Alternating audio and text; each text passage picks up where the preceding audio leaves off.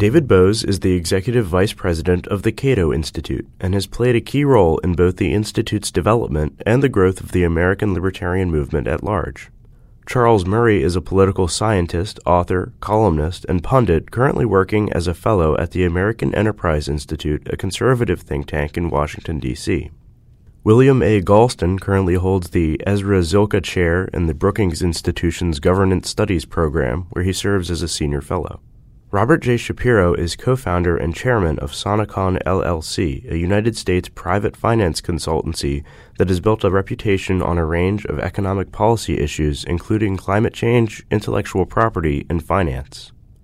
In this 1997 policy forum at the Cato Institute, Boaz and Murray present their books, respectively titled Libertarianism a Primer and What It Means to be a Libertarian. Galston and Shapiro also offer their comments. Good afternoon. My name is Ed Crane. President of the Cato Institute, and I'm delighted that you're here to share what uh, should be a fascinating event. I've been looking forward to it uh, for uh, some time. Uh, we're going to have a, sure enough, formal debate on uh, should we welcome a libertarian uh, future, and I think we should.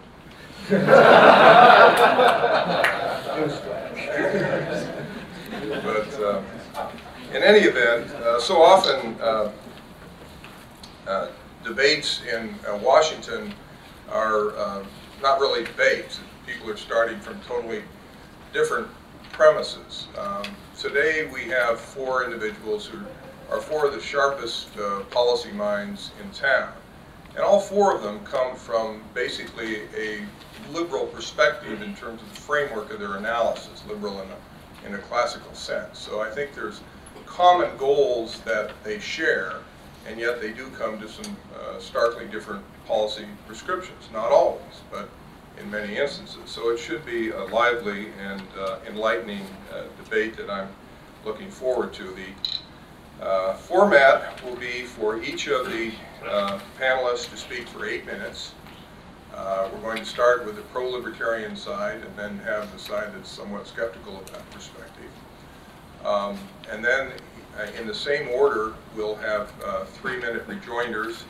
Then I will ask the panelists if they like uh, to ask a question of each other, at which point we'll throw it open to the audience, and then there will be a reception afterwards. So with that, let me uh, introduce our speakers two at a time, I think. Uh, first uh, speaker will be David Boaz, who is Executive Vice President of the Cato Institute. He's been here at Cato longer than anyone other than yours truly and plays a critical role in all of the policy output uh, that Cato has. He's the author or editor uh, of several books. Of course, the most recent uh, is Libertarianism a Primer from Free Press and also the Libertarian Reader from uh, Free Press.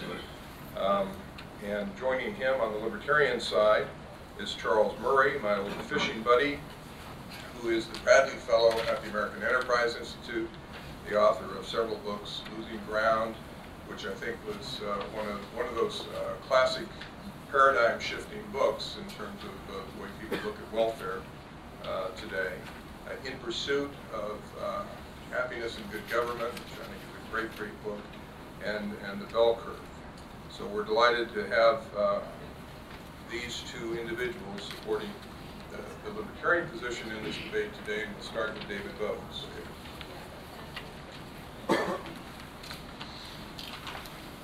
you, Ed. Thanks, everybody, for being here. Uh, we have tried many forms of coercive government in the 20th century, from communism and fascism and apartheid to the interventionist welfare states of the West, and the results have been unsatisfying. Um, Americans sense today that the New Deal Great Society paradigm has failed to bring about peace, prosperity, and social harmony, but I think they're not yet convinced that there is a feasible alternative. Uh, many people have observed the problems that, that I would argue have been created by excessive government and have come up with what I would consider some odd solutions.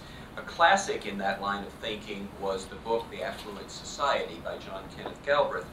Back around 1960, Galbraith observed what he called private opulence and public squalor Uh, that is, he said, uh, he saw a society in which privately owned resources were generally clean, well-maintained, safe, and constantly improving in quality, and in which publicly owned resources were generally overcrowded, dangerous, uh, dirty, and deteriorating, and his conclusion was that we ought to move more of society's resources into the public sector. Uh, libertarians offer a different answer, one that I think is more likely to bring about the peace, prosperity, and social harmony that Americans are searching for. That answer is a society of free and responsible individuals living in a constitutional republic in which government's powers are few and defined. In a libertarian world, adult individuals would have the right and the responsibility to make the important decisions about their lives, decisions that too often are seized, arrogated by government. Libertarians believe that people should be free to live their lives as they choose. But that is not to defend the sort of atomistic individualism that all of your professors love to derive when you were in college. How one could be an atomistic individual in a complex modern society is beyond me. Uh, would that mean wearing only what you can make, eating only what you grow, uh, living in the house that you build for yourself? Um, some critics of capitalism or advocates of back to nature, like the Unabomber or Al Gore, if he really believes what he wrote in his book, um, might endorse such a plan. But I don't know any libertarian who would want to renounce the benefits of what Adam Smith called the Great Society, the complex and productive society made possible by social interaction. The key issue that divides libertarians from statists all across the political spectrum is not community versus individualism, as a lot of people would tell you today. It is consent versus coercion. Libertarians insist that individuals have the right to choose the kinds of associations they will make with others. And those associations take myriad forms families, churches, clubs, communities, neighborhood associations, mutual aid associations, and all the institutions of commercial society, partnerships and corporations and unions and so on. The key issue is not whether we will be associated with others in many ways. Of course we will. The issue is whether our participation will be voluntarily chosen. Libertarianism is a philosophy of politics. It does not tell us how we should treat our families, how we should run our businesses, or how we should worship. It says merely, but importantly, that individuals have rights and that society works better when those rights are recognized.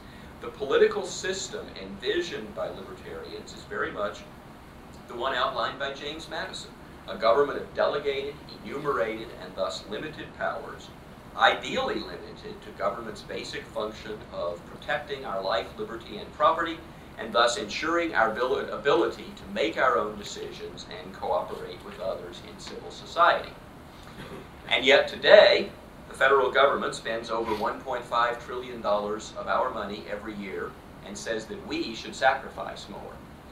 Um, in 1950, the average family paid only 2% of its income to the federal government. Today, the average family pays 25% of its income. Democratic governments today presume to regulate more aspects of our lives more closely than the autocratic regimes of the uh, automatic, autocratic governments of the ancien regime ever did. Governments in the United States assign our children to schools and choose the books they will read, require us to report our economic transactions to the government, uh, deny terminally ill patients uh, access to pain-relieving and life-saving drugs, and prescribe the number and gender ratio of toilets in buildings open to the public. Um, from the grand scale to the petty scale, a, a, a network of regulations affecting every aspect of life. And although it rarely comes to this in civilized modern societies, it should be remembered that behind every regulation, grand or petty, stands the government's willing to, willingness to enforce it with force, if necessary.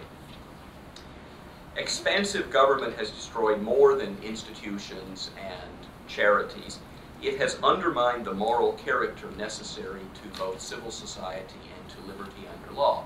Professor Galston himself has written uh, eloquently about uh, the, the impossibility of a liberal society really being indifferent to the values that its citizens hold. And I agree with that. But I think there's at least an empirical question about what you do with that uh, implication. It seems clear to me, for instance, that today's private schools teach not only the three R's, but civility, respect for others, and appreciation for the American system better than public schools do.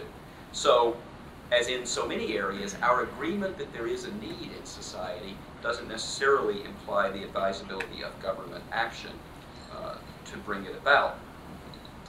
The bourgeois virtues of work, thrift, sobriety, prudence, fidelity, self-reliance, and a concern for one's reputation developed and endured because they're the virtues necessary for success in a world where food and shelter must be produced and where people are responsible for their own flourishing.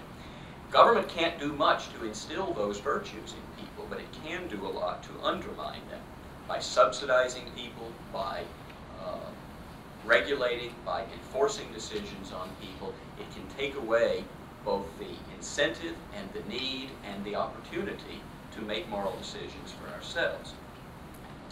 As a moral matter, individuals ought to be free to make their own decisions and to succeed or fail according to their own choices. And as a practical matter, when we shield people from the consequences of their actions, we get a society characterized not by thrift, sobriety, diligence, self-reliance, and prudence, but by profligacy, intemperance, indolence, dependency, and indifference to the consequences of our actions. As we enter a new century and a new millennium, we are encountering a world of endless possibility. The very premise of the world of global markets and new technology is libertarianism.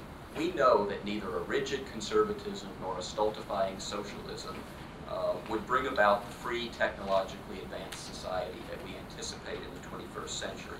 If we want a dynamic world of prosperity and opportunity, if we want a world of virtue and good character, we must make it a libertarian world. The principles of the American Revolution, individual liberty, limited government, and free markets, turn out to be even more powerful in a world of instant communication and global markets than Jefferson or Madison could have imagined. Libertarianism is not just a framework for utopia, as Robert Nozick wrote. It is the indispensable framework for the future. Thank you.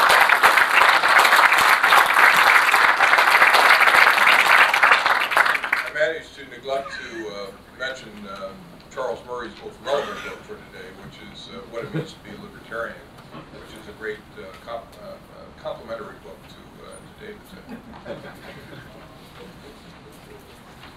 Ed has always sort of gotten so depressed after saying the words the bell curve that he can't remember what comes next.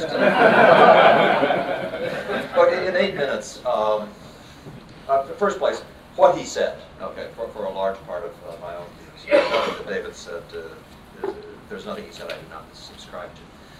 But let me put in eight minutes an issue I, I know that uh, Rob and Bill are interested in as well, and, and that has to do with questions of how it is that people live satisfying lives, which I think are going to be forced to the forefront in the near future in a way that they have not been in the past. And I think that the libertarian answer is going to be increasingly the one that is seen as not just the one which is economically most productive, but the one which is morally most compelling. And, and I mean it for this reason. Until now, a lot of the welfare state has been based on, the argument about the welfare state has been based on debates about whether we can afford it.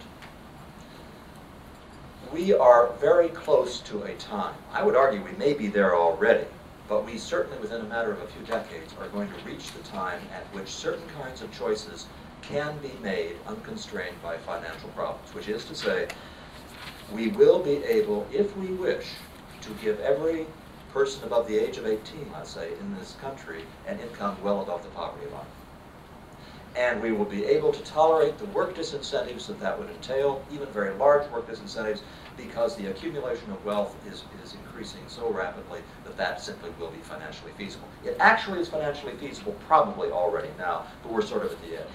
And I guess the question that that, that, that will force us to confront is, if you could tomorrow do that financially without a problem, should we do it? And should we do it in terms of the way it would affect the lives of human beings? My basic position, which many of you in this, in this audience are familiar with, goes as follows. You don't do it that way. You must not do it that way.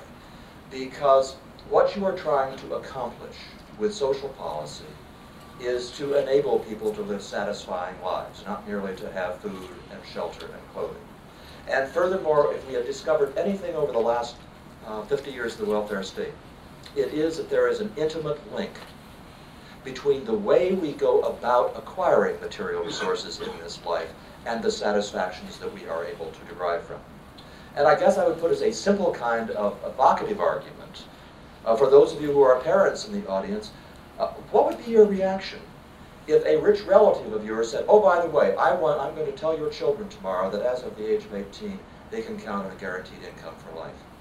I think a lot of you would be appalled, and the reason you would be appalled is because you, are, you, you feel very emphatically how important it is for your children to learn that they must be self-reliant, that they must be responsible for their own lives, and that to have access to this kind of a guaranteed income, or to any other form of the welfare state you care to specify, uh, would be terribly destructive to them. And I'm arguing that is true for the population as a whole. I often characterize it this way. Most of the people in this room already live lives that are de facto free. We pay too much in taxes, uh, we are, many of us who are engaged in businesses are hindered by regulations, which I do not mean to trivialize. They are very important in, in undermining other sources of satisfactions in our lives. But in a whole lot of ways, we have discovered workarounds whereby we can hire the accountants we need, we can hire the lawyers we need, we can provide the services that we need in order to get around the idiocies of the government. And what has happened with social policy in the last 50 years is much more important with regard to the folks who do not have access to those kinds of resources. Community has become so trendy as a topic that I almost hesitate to talk about it. Uh, I think a lot of glib thinking has been associated with community, but the essential part of the position is correct when it says that the geographic community remains critically important to large portions of the American population. Important in ways which it is often easy to lose sight of those of us for whom our little platoons, to use Edmund Burke's phrase, are scattered all over town in the form of professional associations and clubs, or for that matter, all over the country or all over the world. It is easy to lose sight of the ways in which people who are looking for important roles to fill, folks who are at the bottom of the bell curve, whether it is in distributions of intelligence or other personal qualities, who are never going to be rich or famous, the ways that they are going to find satisfying places in the world is because they have roles as parents and as members of the community which are meaningful. And what social policy has done in the last 50 years is to denude communities of the kinds of activities that give communities vitality, that engage them in what should be called, I think, the stuff of life. What I have in mind is that for communities to function, it is important that they have the action. That they are the ones who are responsible for comforting the lonely, uh, taking care of the poor, uh, educating the young, doing all the things that give texture and meaning to life in that community. And, you, and, and here's I, the dialogue I want to engage in. Can you have a governmental partnership in which the government says, oh, we will join with the community and have these institutions in which you folks can feel like you're playing a meaningful role, but we, the government, will also help out? And I would argue the answer to that question is no. That when you have government partnerships like that, you have fraud. And that everybody knows it, and that they don't work. And that we can look back to the 1960s for many examples of how it doesn't work. And that if you want to achieve the goal that is so widely talked about today of having vital communities in which people, in which people do have a satisfying, meaningful place. The only way to do it is to withdraw the government more completely than is contemplated by either the Republicans or the Democrats. The same kinds of remarks, I think, should be emphasized with regard to making a living. Uh, one of the quintessential ways of getting ahead in this society has always been to start a business. But a lot of what has happened in recent years has been to denude the possibilities for somebody who does not have a lot of financial backing, and again is not a genius, but who is willing to put a sweat equity into his life. deny that person the kind of opportunity that he deserves to be able to run a small business, to have his own uh, vocation, independently of the kinds of government regulations which those of us who work for large corporations can't get around because we have batteries of lawyers and we have the accounting departments and the rest of it to deal with those problems, but which systematically prevent people from doing that kind of thing which provides meaning in their lives. As I said at the beginning, trying to say all this in eight minutes is very difficult, and I'm conscious as I've done it of all the gray areas I haven't filled in. The essence of my position is that in a post-industrial society and in an extremely wealthy society, it is more important, not less important, that people have genuine responsibility for their lives. And that the people who are most to be benefited by a libertarian future are not the rich guys, not the smart people. It is the people who at the present time are being systematically prevented by well-intentioned government programs from the doing the things that will give content to their own experiences. Thank you very much.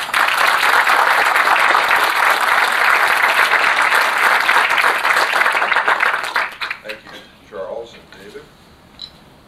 Uh, Bill Galston is a professor at the School of Public Affairs at the University of Maryland and director of the university's Institute for Philosophy and uh, Public Policy, where I'll be going in a month for an event.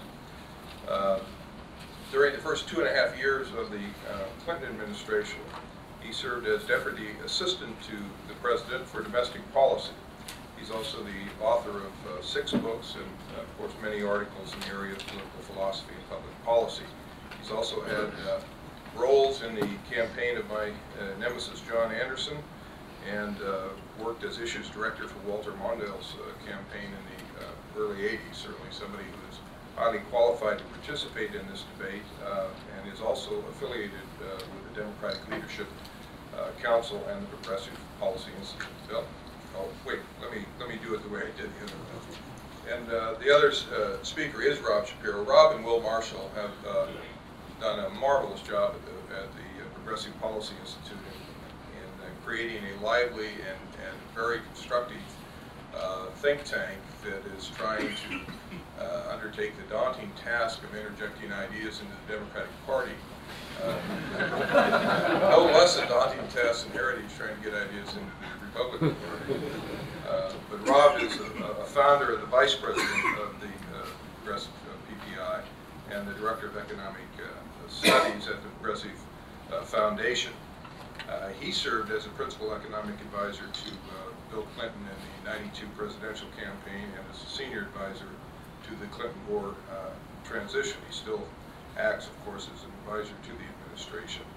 Uh, before joining the Institute, uh, Rob was the Deputy National Issues Director and Senior Economic Advisor for the Dukakis at presidential campaign. Before that, he was an Associate Editor of the U.S. News and World Report. Uh, so we'll start with uh, Bill Nelson.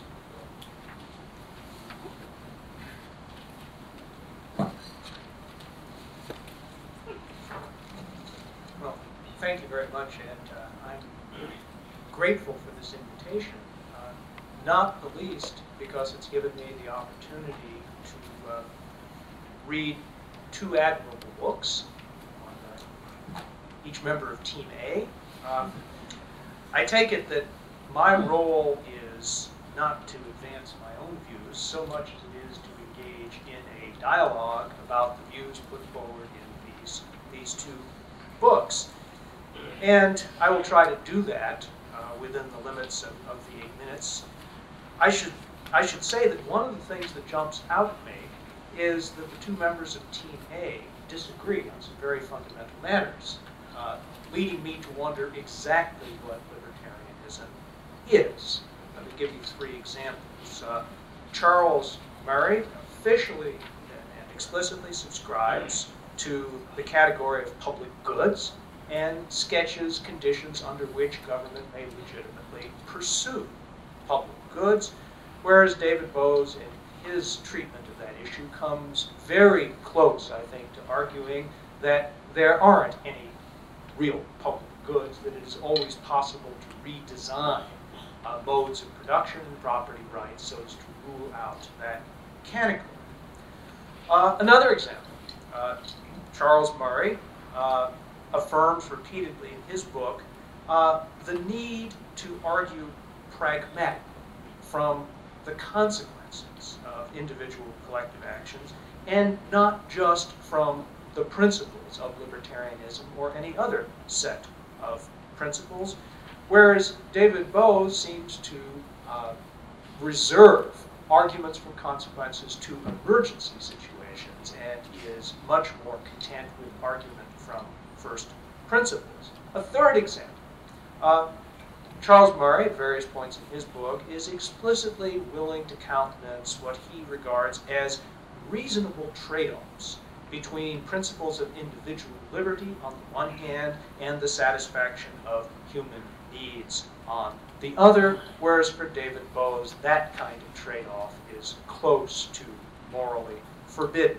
So my one of my questions is, what is libertarianism?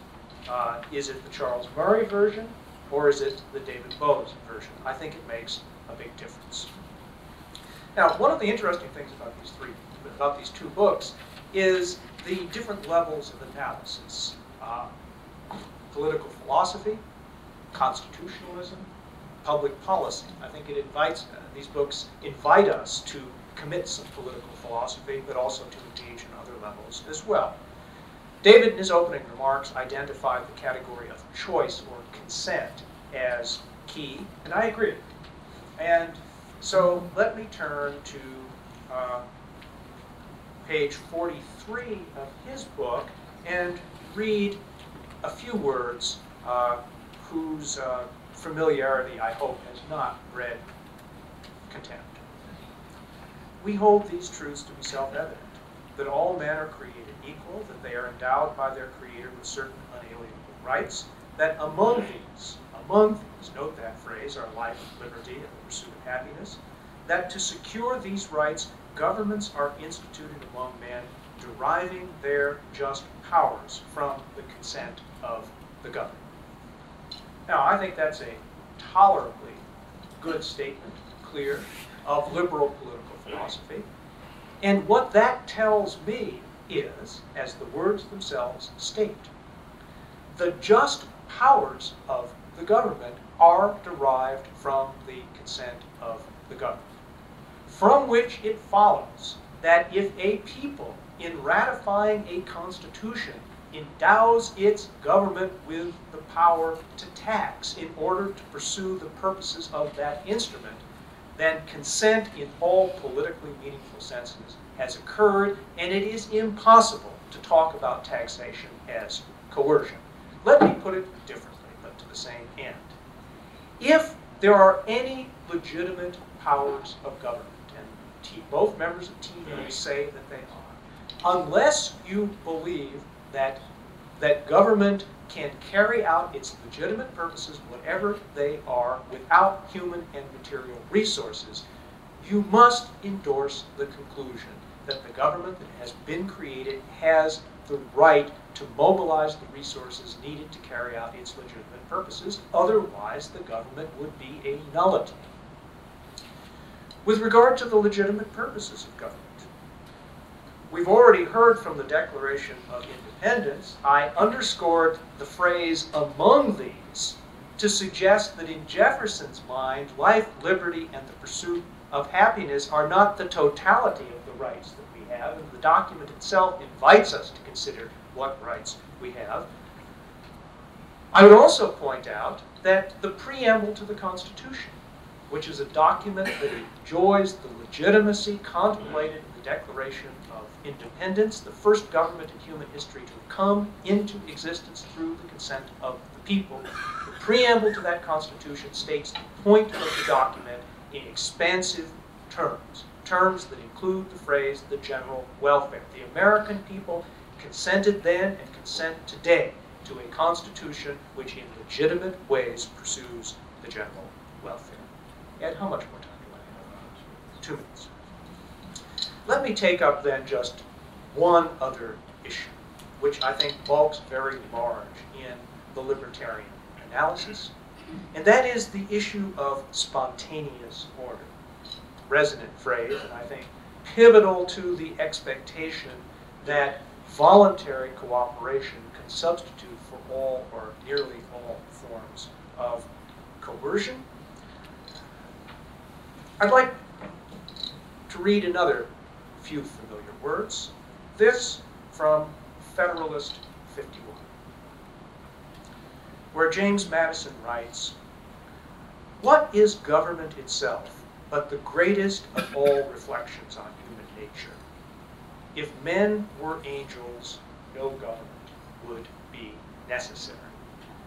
The Constitution that we have reflects the understanding that virtue, including the virtue of spontaneous cooperation, is in short supply. And because it is in short supply, government is necessary. That's not the only reason that government is necessary, but it is one of the reasons. We need authoritative rules as the framework within which free and spontaneous decisions can be made. And in some cases, we need authoritative rules to deal with the free rider problem. That is to say, that people will embrace a certain set of means as desirable, but hope that they themselves will not have to pay the price of furthering those means through an individual contribution. And here, in conclusion, let me, let me grasp the nettle firmly, uh, because David, David Boaz has identified the draft, the military draft, as one of the key dividing lines between libertarians and others. And I would say two things. First of all, the question of whether the draft is legitimate is in part a question of whether the people as a whole have consented to a government that has as one of its powers, in order to promote the common defense, the institution of a draft. And I think it's pretty clear that the answer to that question is yes. But with regard to the question of spontaneous order, here's what David Boaz has to say. The libertarian believes that people will voluntarily defend a country worth defending. He is much more of an optimist than I am.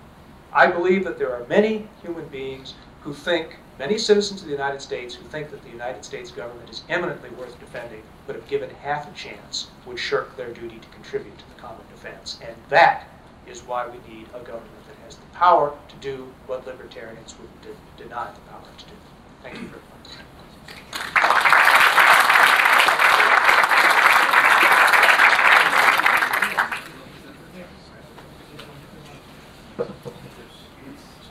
After Bill's remarks, I feel a little redundant.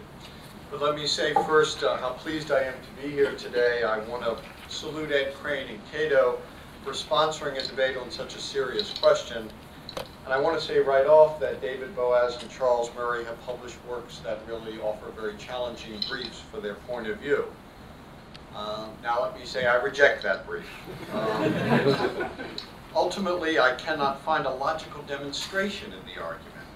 And the argument, to me, seems to rest on assumptions that I find problematic at best. Still, I admire their ambition. They set out not simply to argue that minimalist government is efficient or fair, but to demonstrate logically that it is required by the nature of man and of society. But this effort is so great falls, I believe, on its first principle, which is the idea of natural right. The basic claim is that whatever people can do, it is their right to do by nature, so long as it doesn't injure anyone else. And since this is a right by nature, it precedes government and society, and therefore, which therefore have no standing to alter it. Now, natural right is an old idea derived by some philosophers from underlying concepts of the character of God or of reason. But David and Charles don't do that. Instead, David claims that his intuition tells him that his rights rest on the natural order. Charles doesn't use the word intuition, but his sense of it is the same. Intuition doesn't demonstrate anything. It's an assertion confirmed by feeling. My intuition is different. Now my feelings need concern no one but myself. Uh, but with all respect, the logic of libertarianism cannot rest on David and Charles's feelings. Um, nor does it matter to the logic of the case that Thomas Jefferson also considered natural rights to be self-evident, something to do by intuition.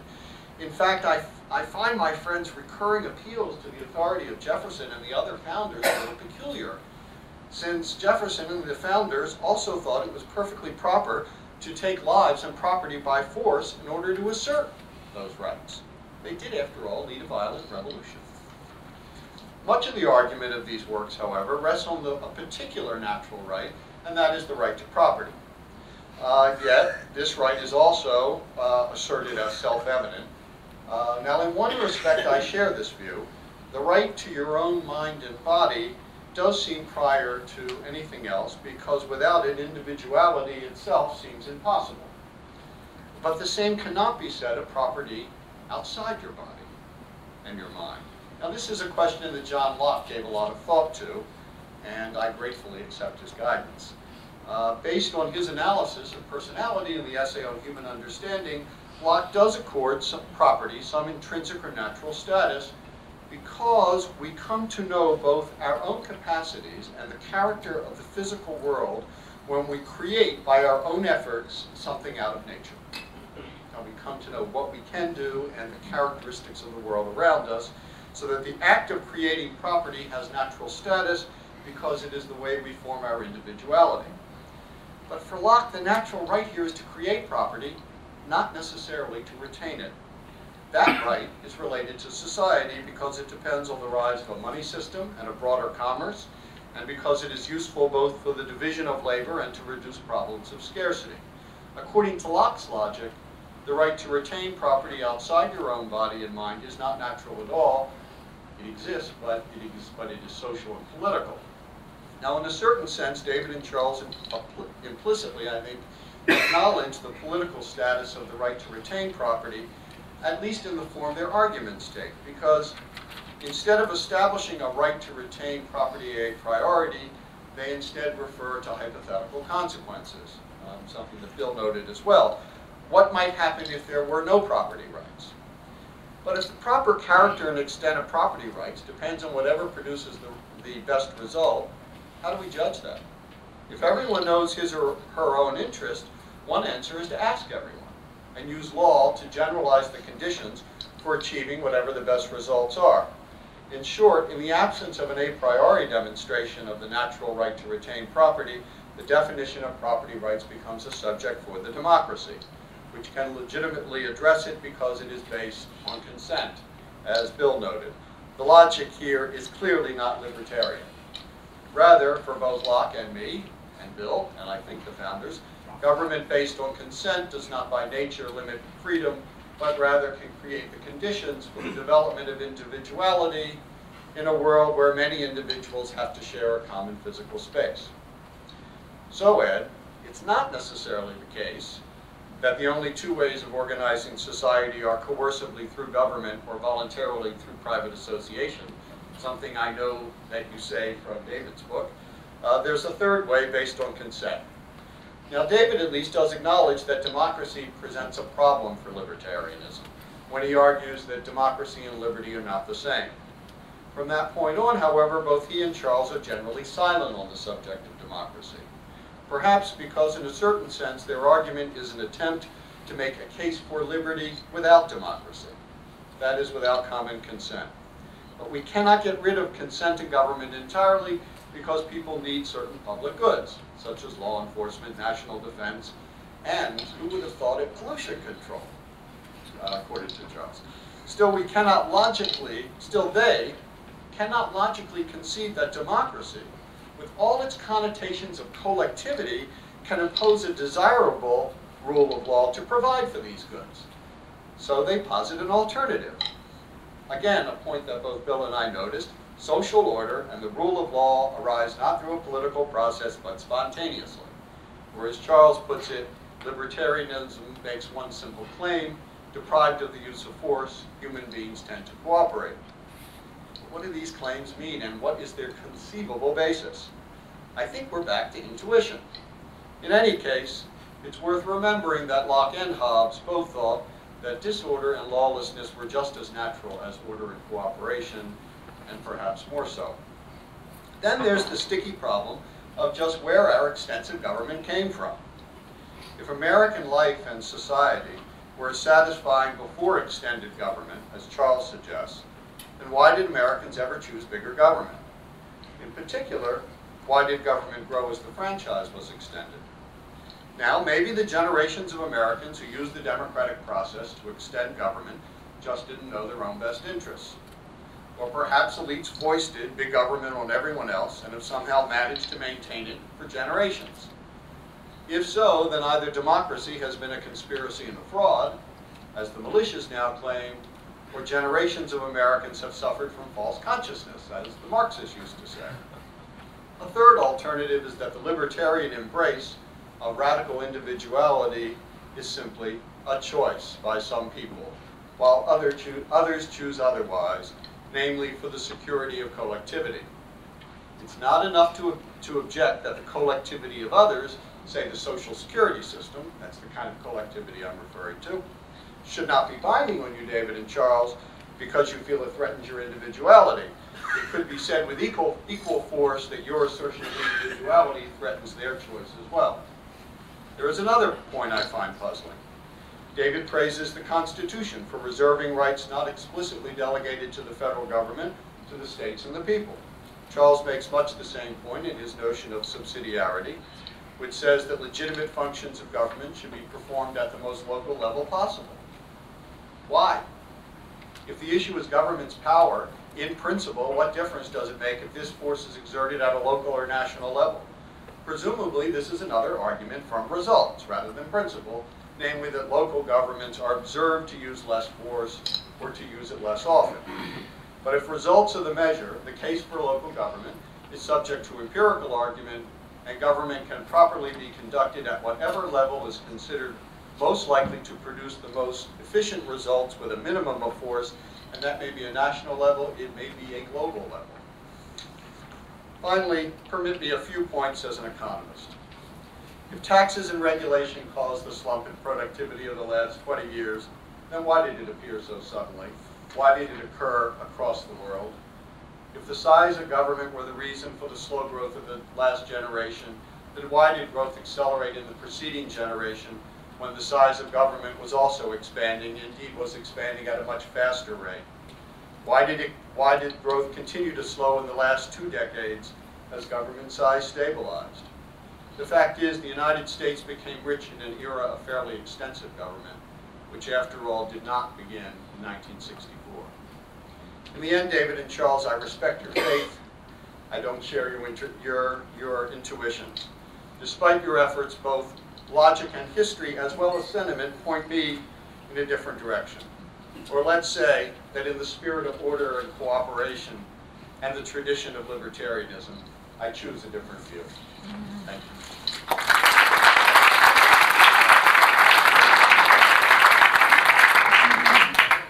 Thank you, Rob and Bill, for your comments. Now we will have three-minute rejoinders, beginning with David Boaz.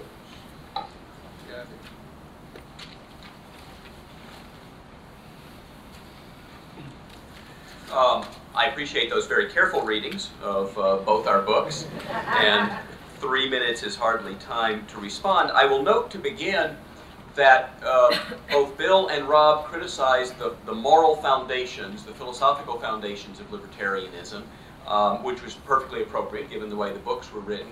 I'm not sure they actually answered the question, should we welcome a libertarian future?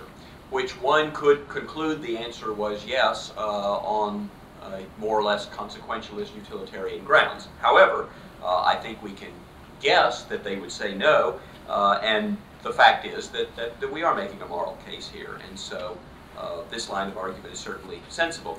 Um, let me take a, a crack at this question of, by ratifying the Constitution, did we consent to everything the U.S. government has done since?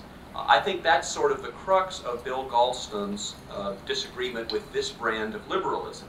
Um, yes, we, the government derives its just powers from the consent of the governed. Bill did not emphasize the word just, and I think that's an uh, uh, important part of that phrase.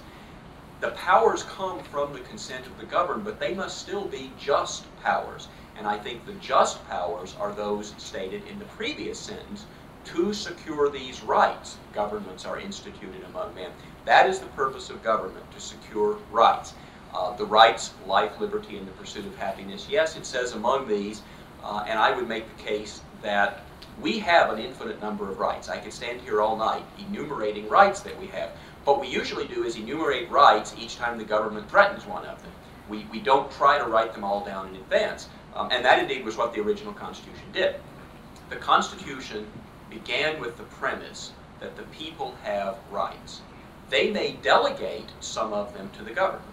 In the Constitution, they enumerated the powers they were giving the government. And they couldn't give the government any powers they didn't already have. I don't have the power to take your wallet for my purposes. Therefore, I don't think I can delegate to government the power to take your wallet for my purposes. I can only delegate powers that I would be allowed to exercise myself, but to secure rights more effectively, we create a government. So I think we have not consented to everything the government has chosen to do since then. I read the Constitution as consenting to delegated, enumerated, and thus limited powers, the power specifically to secure rights. Now, I acknowledge that just to secure rights, we do need some government. And if that government requires a national defense in particular, it, may cost some money. And we do uh, therefore have to have to grant the government some powers. I don't think that means that we therefore have consented to anything Congress does from then on out. And I think uh, that's a key distinction here. Um, we're also asked why did the government grow throughout these 200 years? And of course, in some ways it didn't. By ending slavery, it in effect reduced substantially the amount of coercion in society. Uh, but government grows not always through a majority of the people saying, okay, we now consent to more things. It also grows through rent seeking, through minorities, even tiny minorities of people uh, managing to manipulate the political process. And that is what the Constitution was supposed to forestall. I believe that's what general welfare meant. It was stating that the purpose of government will be to serve the general welfare, not the particular welfare. Farm subsidies, Chrysler bailouts, um, building, uh, building mass transit systems in the chairman's district, those things serve the particular welfare, not the general welfare. And that's what the limited powers of the Constitution were supposed to forestall. One last point, um, I am asked why, why do you prefer state governments to federal governments? Shouldn't your principles apply in both places? Yes, I think that's absolutely right. But there is something more than a consequentialist argument. There is an argument from the principle going on that competition is better than monopoly.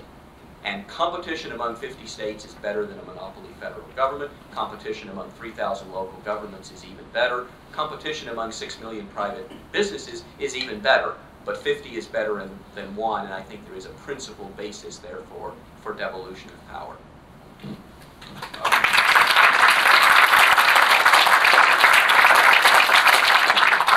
Is this on? I just want to say, uh, David went four minutes. Everyone did such a good job on their actual uh, speeches that we're in, uh, uh, in good shape time-wise, so why don't we give four minutes to everybody? Great. Uh, I not only want to express my uh, gratification at uh, the way that our books were read uh, by both uh, uh, our Team B. In my case, it's virtually unique to have someone uh, read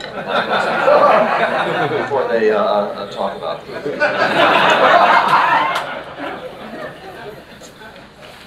Uh, Let me point out one thing, however, that neither of the speakers did address. Uh, both David and I are making a very ambitious claim they did not talk about.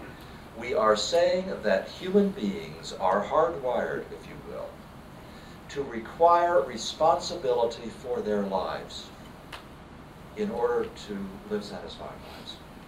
And that freedom is not only a natural right, it is fundamentally important to making good on this deep-seated requirement. So that, that's an issue that I'd be interested to hear the response to, and I think it's central to understanding why David and I uh, feel so strongly about uh, the need for a libertarian state and why we should welcome a libertarian state in the future. Let me uh, take my one crack at uh, the spontaneous order issue and the quotation from Federalist 51 about if men were angels, we would not need government. David and I are not anarchists.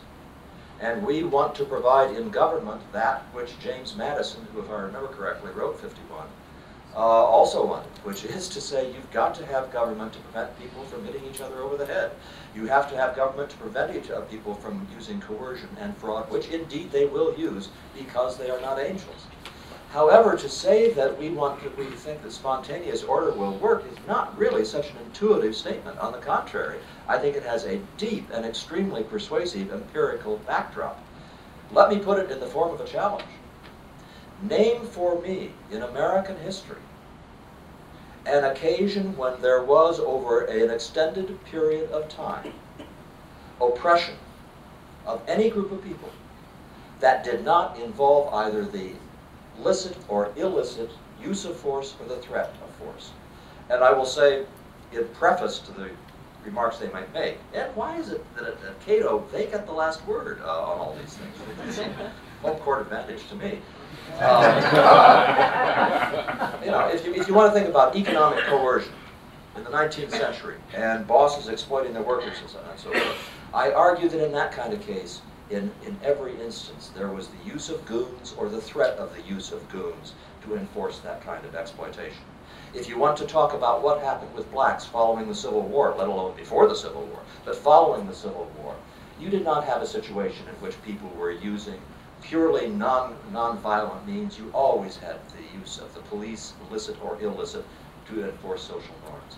I would say that empirically, libertarians have a great argument to make for the proposition that deprived of the use of force, human beings have a real good track record. We do get along, and here's the reason, as, as, as uh, discussed beautifully by Adam Smith.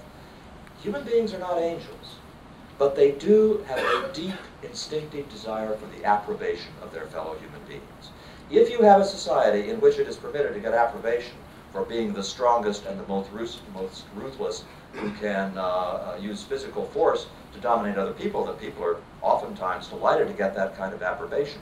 When that kind of approbation is withheld from them by the rule of law, which David and I are both strongly in favor of, the only way you get approbation is by behaving in ways which elicit approbation for ways in which you are cooperative. It's not magic. It's, it's very consistent with human nature.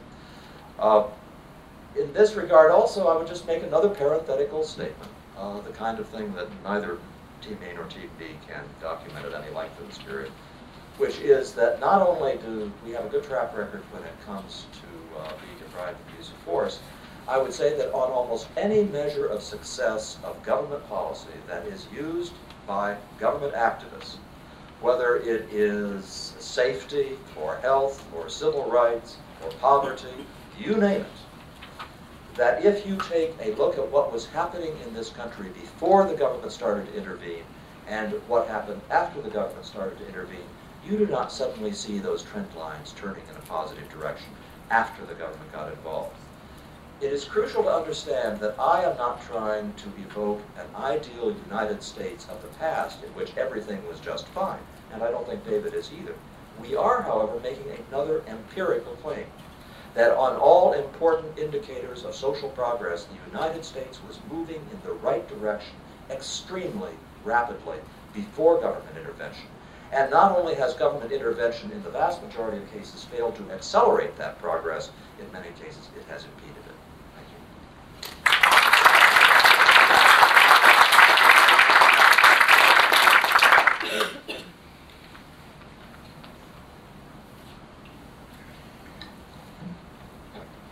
Well, let me try to address four issues very quickly. Um, first of all, it was not my argument that throughout American history, everything that the government of the United States has done is within the four corners of the Constitution. That would be absurd certainly not mine. My point is only that through the process of popular consent to a government as contemplated in the Declaration of Independence, that certain powers are explicitly granted by the people to the national government. And you know, if you look at uh, you know, if you look at the Constitution, it very clearly says that Congress shall have power to lay and collect taxes, duties, imposts, and excises to pay the debts and provide for the common defense and general welfare of the United States.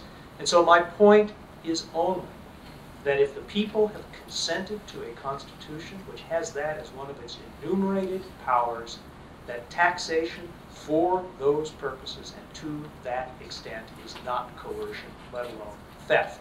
And if that point is granted, then I don't care about the details.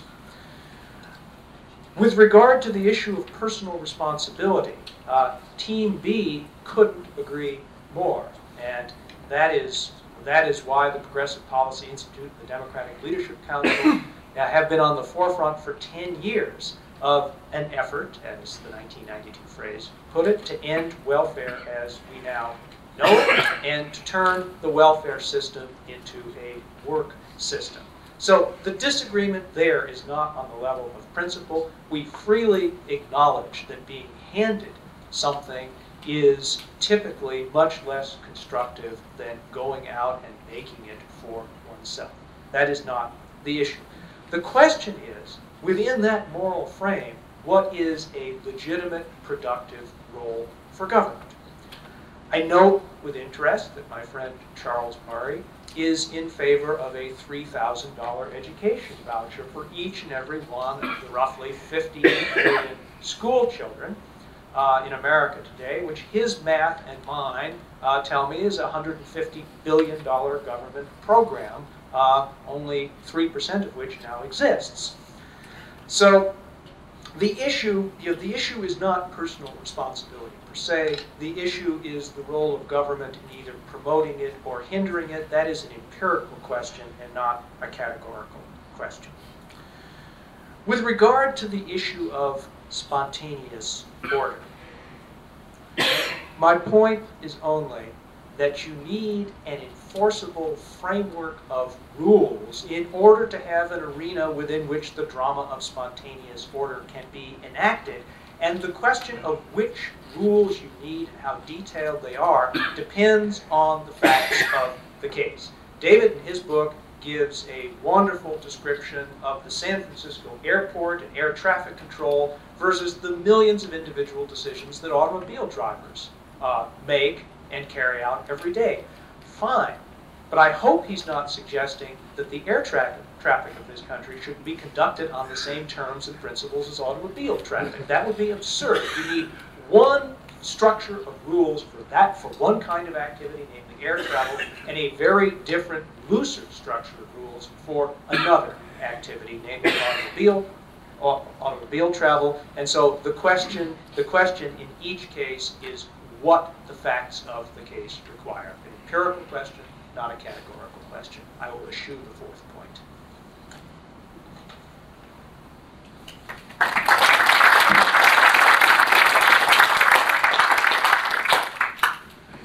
Well, let me just continue my, my friend Bill's last comment.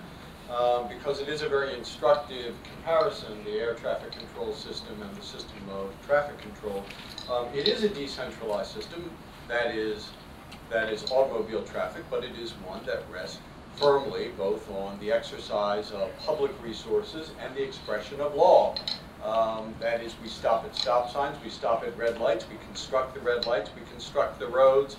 We know the law, we, we not only know the laws, but by knowing the laws, we have an expectation of that other drivers know the laws.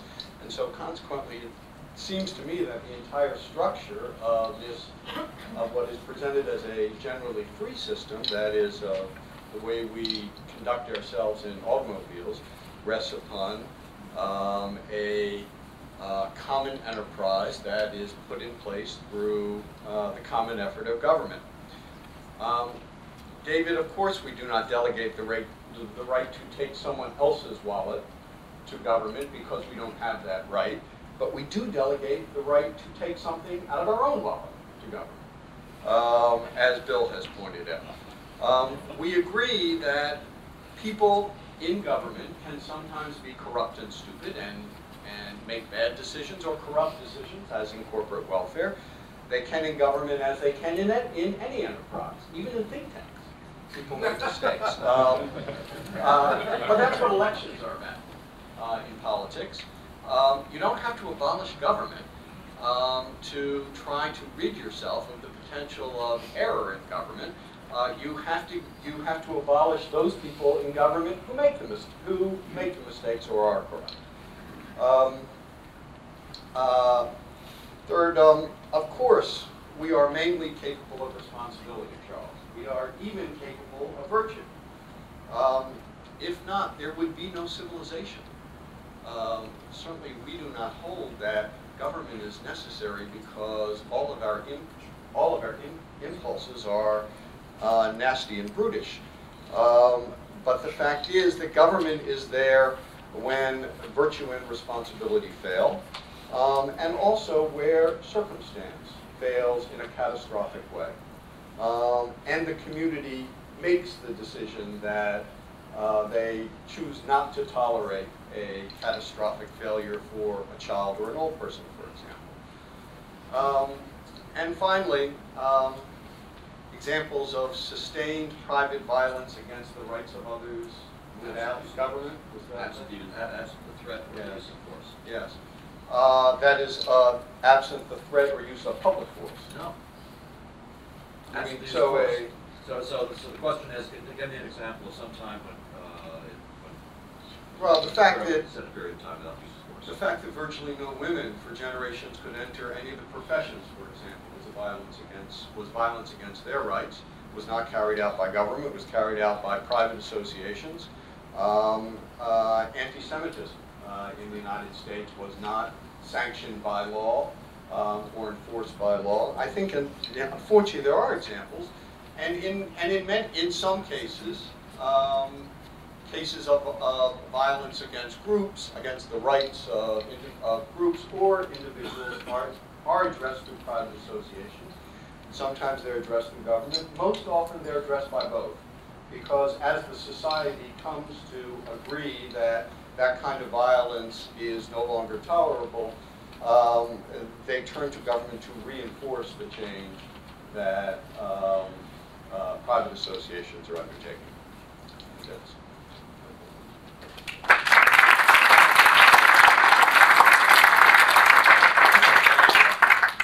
Um, We'll now have questions um, from the panelists. I've asked uh, Bill um, Bill to be the first uh, questioner. You can direct it to one or both of the uh, other people from where you are.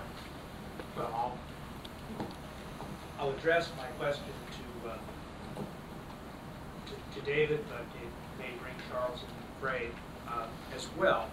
Uh, In his book, David argues against uh, the pursuit of equality of opportunity on the grounds that any effort to realize it completely would mean an intolerable intrusion into the family.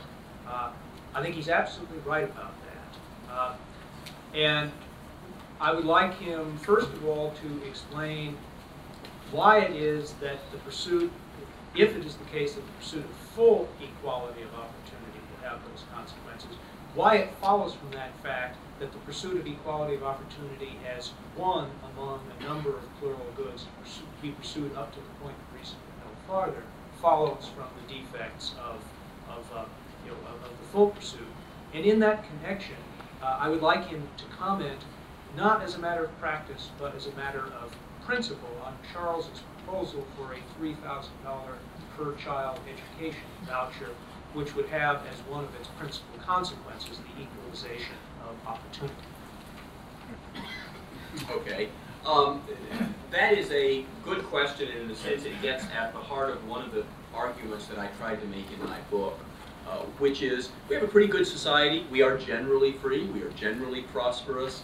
Um, why do we need this relatively radical um, argument?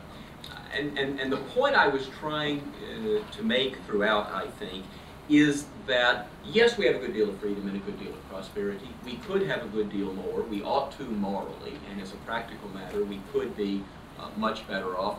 And without some anchor, some principle to bind us, to, to tell us these are the roles of government and, and that's what it will be limited to, I think we end up inevitably, um, at least at a government that takes uh, two and a half trillion dollars a year from what we've earned, if you include federal, state, and local governments, and prescribes the number and gender ratio of uh, toilets in buildings open to the public, um, without principles to keep us uh, to the rules we have established, uh, we, we, we will end up with this sort of unlimited, out of control government. So, my point about equality of opportunity was if you truly want to create equal opportunity for every child in America, you first got the problem that natural endowments differ.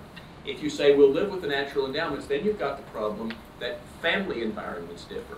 Now, I read a book not too long ago that argued for, because of that, taking children away from their families and uh, raising them essentially in kibbutzes, and then at the age of 18, hey, you're on your own. Um, many of you, of course, have read the short story by Har uh, uh, Harrison Bergeron uh, that talks about actually scarring the beautiful and impeding the brain processes of the smart in order to create true equality. That's something I presume no one actually favors. The question is, if you decide that you really cannot create this full equality of opportunity, then why not establish equal rights as the point that government should enforce and leave it at that level? Uh, otherwise, you're into this wide-ranging thing. As for my good friend Charles Murray's proposal for a $3,000 federal voucher for every child in America, um, he couldn't have been serious. um,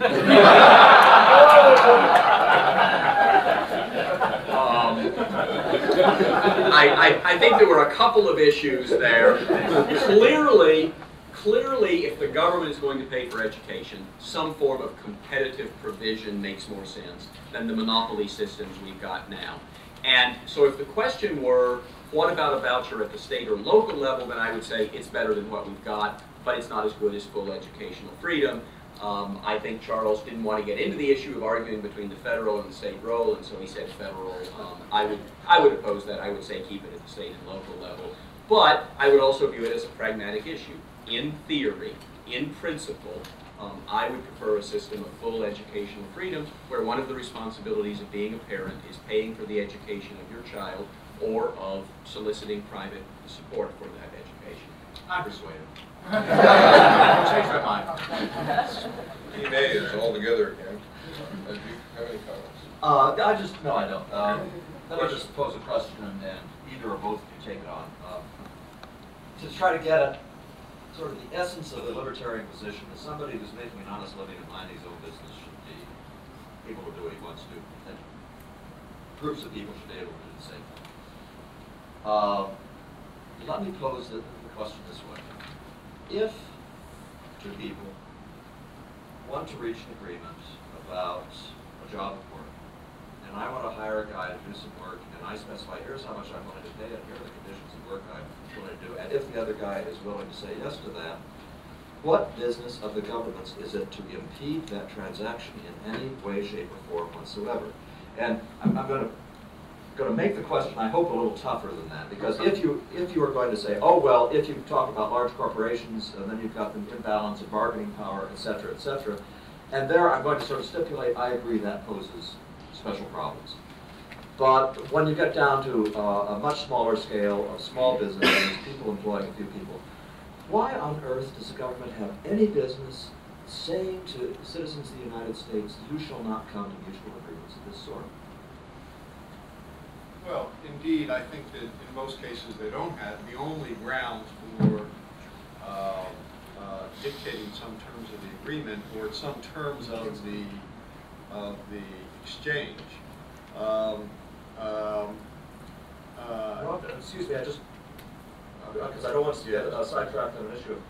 Aren't I right in saying that, that the, uh, for terms of employment, conditions of employment and pay employment are tightly circumscribed in all sorts of ways? Well, now, if we, yes, they, well, I wouldn't say tightly circumscribed. I would- We have a minimum wage, for example. You- We have a minimum wage, which is cited by both of you as a, as a painful constraint on economic freedom. Um, well, um, about ninety-seven percent of Americans are, are affected in no way by the minimum wage. That is, their wages are significantly higher. Um, so no one is forcing businesses to pay them more than businesses think uh, uh, they're worth. I frankly, as an economist, cannot understand how um, a, a, how the minimum wage can ever force a business to pay a worker more than the business can, than the value which the worker can provide to the business. Um, and that is, that is minimum wage does not force you to hire anyone. It says that if you hire someone, you have to pay him a certain amount, a, a certain minimum. Um, so in fact, I don't agree that uh, the terms of employment are tightly constrained. I think there are cases in which there are uh, unnecessary regulation and cases in which the regulation is perfectly sound. One of the reasons that regulation is sound, for example, of um, work workplace conditions, which is which is an issue that both of you addressed. Um, one could say that there should be no restriction on um, uh, no safety requirements in the way you conduct your business because after all, anyone, any worker has the right to not work for a business which is not safe. Um, that would require perfect knowledge. Uh, one of the roles of government, in fact, in economic life, um, is to, um, in effect, try to offset both either information costs or more often uh, information deficits, which people have, um, by establishing minimums which transmit that information. And so the individual, it would be very inefficient for the individual to have, the individual worker to have to make a safety survey of every workplace um, before deciding to work there. And so the government reduces those information costs through a general regulation. That's very efficient, Charles. Bill, you have a comment, and then Rob, your question. Yes, I'm, I'm delighted that Charles asked that question because it gives me an opportunity to, you know, to get him perhaps to comment on one of the examples that he put forward, uh, you know, as an example of government either being useless or worse than useless. I refer to OSHA. Uh, and Charles points out quite accurately uh, that in the 20 years before OSHA uh, is, uh, was established, the rate of deaths on the job declined from 27 per 100,000 to 17 per 100,000. I think, I, I think that's that, about it. And in the 20 years after OSHA, the decline was from 17 per 100,000 to 8 per 100,000. I think I have the, I think I have the, the, uh, the denominator right. Okay, now, I would, you know, I would start with the observation which I think is a pretty general principle social policy, that later increments of reduction in harm and promotion of good are harder to accomplish than early increments. That, you know, that the early increments are generally cheap and easy, and the, you know, the farther along you go, the more difficult it is typically to get additional increments of good to work, on, additional increments, increments of the harm. By your own figures, in the 20 years before OSHA, deaths on the job declined by 37%. And in the 20 years afterwards, they declined by 51%. Suggesting that you know, if nature had taken its course, the rate of decline would have slowed down because it gets harder, but in fact it accelerated significantly. And so I could do a calculation of the number of lives saved over those 20 years because of the difference between 37% and 51, 37% and 51%. And that suggests to me that the example, one of the examples that you put on the table of useless or worse than useless government, uh, government intervention is an example of exactly the reverse. And I would add only one other thing. It seems to me that the argument for preemptive public action is particularly strong when the harm that would otherwise be inflicted is irreversible and uncompensable. And death on the job is a very good example of one of those. We- We don't want to get into a five-minute argument specifically about OSHA, so I'll, I'll try to frame the, the comments as generally as possible. One, one is that whereas I concede the general uh, principle about the last 10% is harder to fix than the uh, first 90%, that insofar as you have had a dramatic change in the nature of work in this country away from the kinds of industrial workplaces which were the most dangerous toward service industries, another thing, you had going for OSHA a natural change in the way that work was being done, which made it easier for them to produce results. But in fact, the way I think I put that in the book uh, was, was fairly modest. Uh, I was saying, you know, this actually is one of those cases in which I'm not trying to say government was counterproductive, as I think it very often is, but rather in something which has had an enormous intrusive effect on the way people run their businesses, uh, as well as enormous expense, you really have to go, you, you have to get down in the nitty gritty and look at those coefficients real hard and control for lots of variables to try to make a case that OSHA actually has done a lot of good. And that more generally, and this is a, a broader theme, and I think one where libertarians, by the way, both have a good empirical case, but have not done as good a job of that empirical case as they should, of saying, look, let's take a very hard look at what we can see as the positive added value of government interventions. Uh, because of my confidence that it's going to be real hard to find them. I have contemplated the possibility of doing a book, uh, Phil, which would consist of just lots and lots of trend lines of this sort. And what I would do at the outset of that is send along a letter to you and to Rob and to the Center Budget and Policy Priorities and to Ralph Nader and everyone else and say to them, folks, this is the book I'm writing. And if you will provide me with trend lines that you think support your case for positive government effects, I not only will say I might put them in the book, I absolutely guarantee to put them in the book, assuming they meet basic standards of quality of data and so forth and so on. Because it is my view that there is a case out there to be made which says, boy, this emperor is not completely naked. And maybe with OSHA, you got some jockey shorts for him. I don't know. but, uh, but boy, is there not much out there. And that the question is not can we afford to get along without the good things that government has provided for us if we get rid of government in the ways that David and I would like to do, but that in the huge majority of cases there is nothing to get along without. Um, I'm going to ask two short questions, please, and reasonably short answers, um, because the audience has been very patient.